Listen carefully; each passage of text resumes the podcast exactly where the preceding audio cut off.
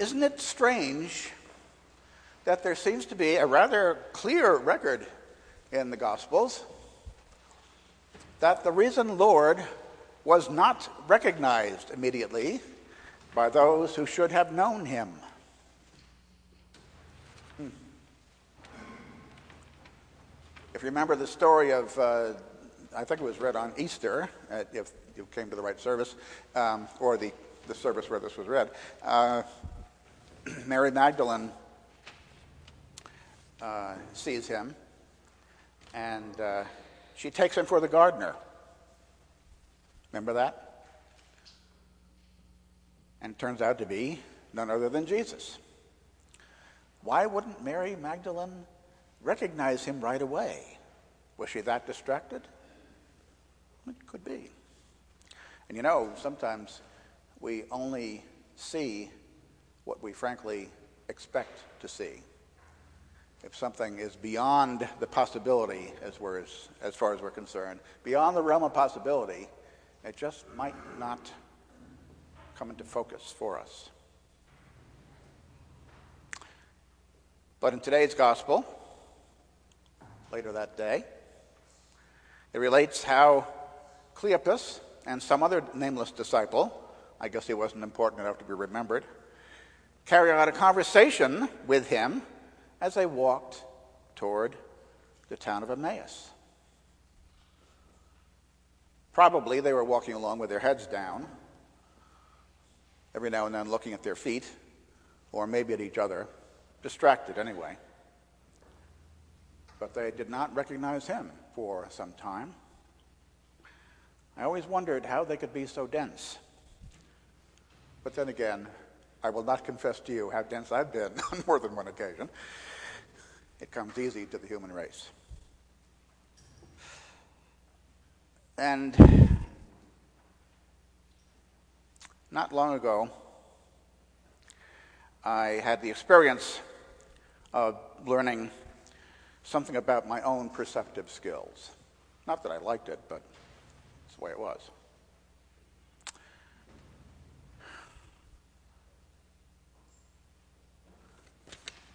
You know what? It's the wrong blasted. No, it's not. I, this, is, this is an ongoing problem with me. I forgot what I said at the earlier service. Anyway, Lord, okay. I was um, doing a uh, teaching in a reunion for Kairos which is a ministry of uh, all of us, of the Christian church. It's ecumenical, um, but it's aimed at uh, prisoners. Uh, we had a Kairos weekend over in Ridgefield, uh, excuse me, not Ridgefield, uh, uh, Newtown, very recently. And it was the second one that I had participated in and is very definitely a Christian witness weekend. And uh, I was responsible for uh, making sure that there was a way of listening to each other. there was one of our guys who was one of the prisoners who was there, and uh, he was fidgety, to say the least. And there was a small group discussion going on. And uh, I was getting annoyed after a while that he kept sitting like this. And he'd be spacing out like this, walking. By the way, that over at Garner um, in Newtown, it is uh, maximum security but they also kind of specialize in those with psychiatric problems. So there are a lot of people over there with additional problems other than having broken the law in one way or another. Uh,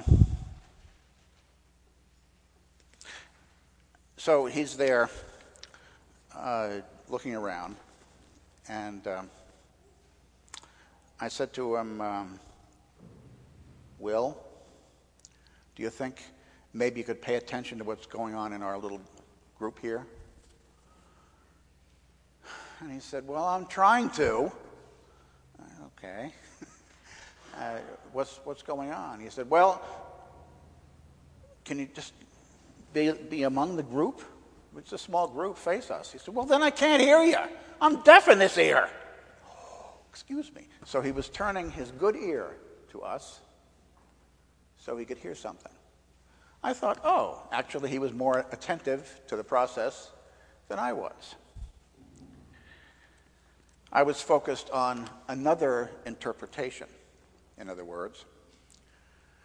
And maybe the early disciples were also focused on other interpretations of what had happened to Jesus, so they could not understand the reality of what was going on in Christ's resurrection.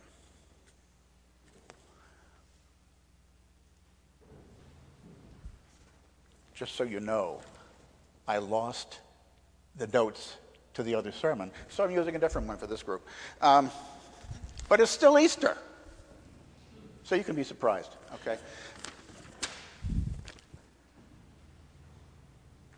Uh, maybe I'll have to read ahead a little bit, I'm, so, I'm sorry to say. Um, how about this question from your intellectual but maybe not so sympathetic friends?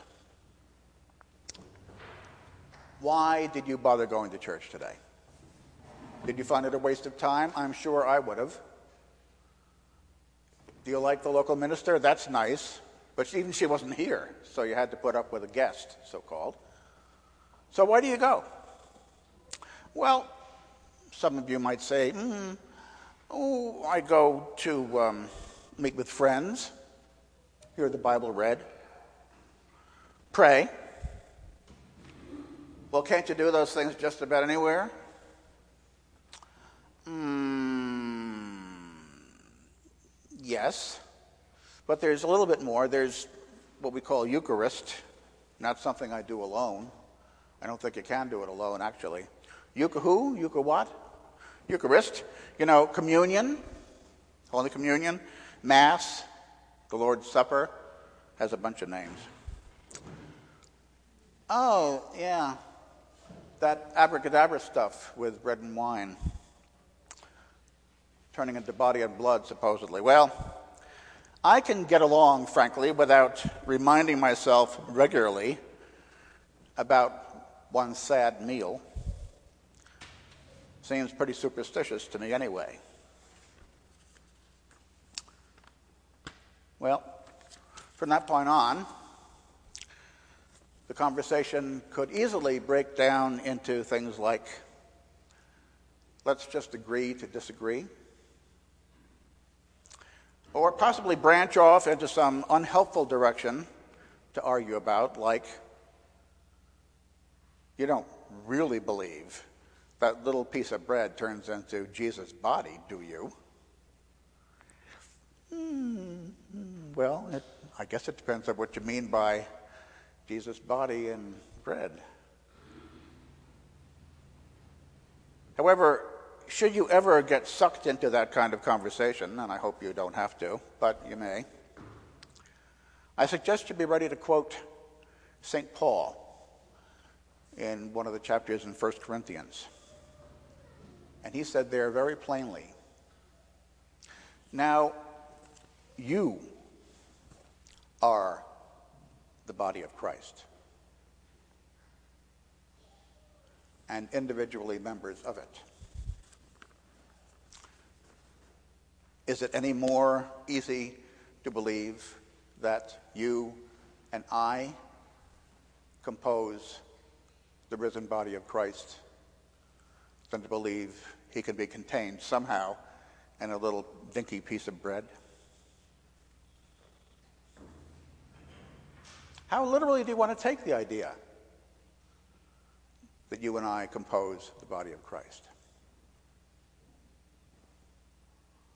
I hope sooner or later, someday, you can come to take it, if not literally, at least fully, to mean more than simply, let's think about it. That's why we participate in baptism and participate in the Eucharist. It's more than just thinking about it, it's being sucked into the life of Jesus. We celebrate a meal, and on Maundy, Thursday, we have a celebration of a meal long ago. Some say it was the Passover meal, some deny it was a Passover meal, and say it was a special meal called, and we call the term agape,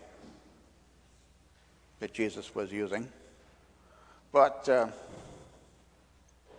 it includes some bread and wine. It included more than that, actually.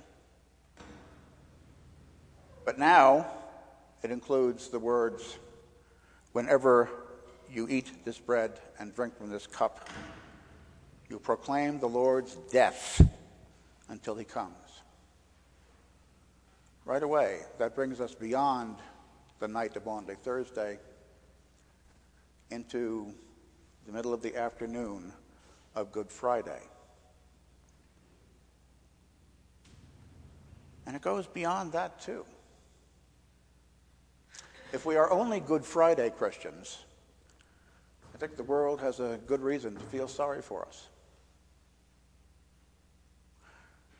But our remembrance is also an Easter remembrance. Because on that Emmaus road, as the two disciples come near to the village in which they are going, he walked ahead of them as if they were going on.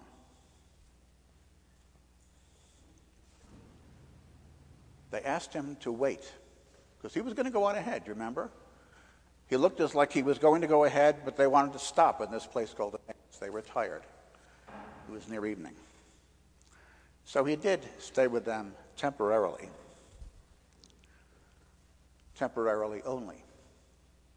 He stayed long enough to say grace, evidently, and break the bread. And then finally they realized who they were walking with the guy they had been mourning. Do you remember what it was? How could you not know what's going on in this area? This Jesus, we thought he was the prophet to come. I guess it didn't turn out to be that way, but we'll carry on somehow. And his response to them was, How foolish of you not to believe. He walked ahead of them as if he was going on, which is characteristic of Jesus. He's always just a little bit ahead of us. Well, maybe more than a little bit. Last Thursday, I attended the annual meeting of the Episcopal Church Women. I was at Episcopal Church Women for the day. It was very nice. Um, they almost always, by the way, have an excellent speaker this year, uh, they had an excellent speaker, uh, one of the bishops from the South. We had a kind of double Curry blessing because our local Curry, Jim Curry, one of our uh, bishops, suffragan, gave the homily during the Eucharist, and it was a wonderful, wonderful homily. It was poignant, it was to the point. He spoke very personally. He spoke as if he knew we were with him in wanting more. And we got another dose of Curry, not Jim Curry from Connecticut, but uh, Michael Curry from North Carolina, who was a very energetic elderly black man and he preaches like a black preacher, okay? Could have been a Baptist for all I know, but he's great. He gave a very invigorating sermon about, to a certain extent, what it means to be a crazy Christian. Episcopalians do that quite well. Uh, but his end point was that Jesus' resurrection is the promise and the proclamation that God's mission can't be stopped. That God's mission, as we've been taught to, to talk about by our own bishop, God's mission will not fail. I uh, would suggest, and in a sense challenge you, to maybe next coffee hour that you stay for, instead of talking about the weather or only local politics or only uh, whether you're happy or not with the local school system or your neighbors or whatever, if maybe you want to make the topic conversation with a fellow parishioner, when was the last time you saw Jesus active? Was it in the breaking of the bread? Was it in a conversation that you had with another believer? Was it in an unexpected gift or healing? How did he make himself known to you? Or does that never happen to you? And if not, it's time to ask yourself some questions. Like, is Christianity full of bunk, or have I missed something? Questions are always good if they are honest. I ask you this day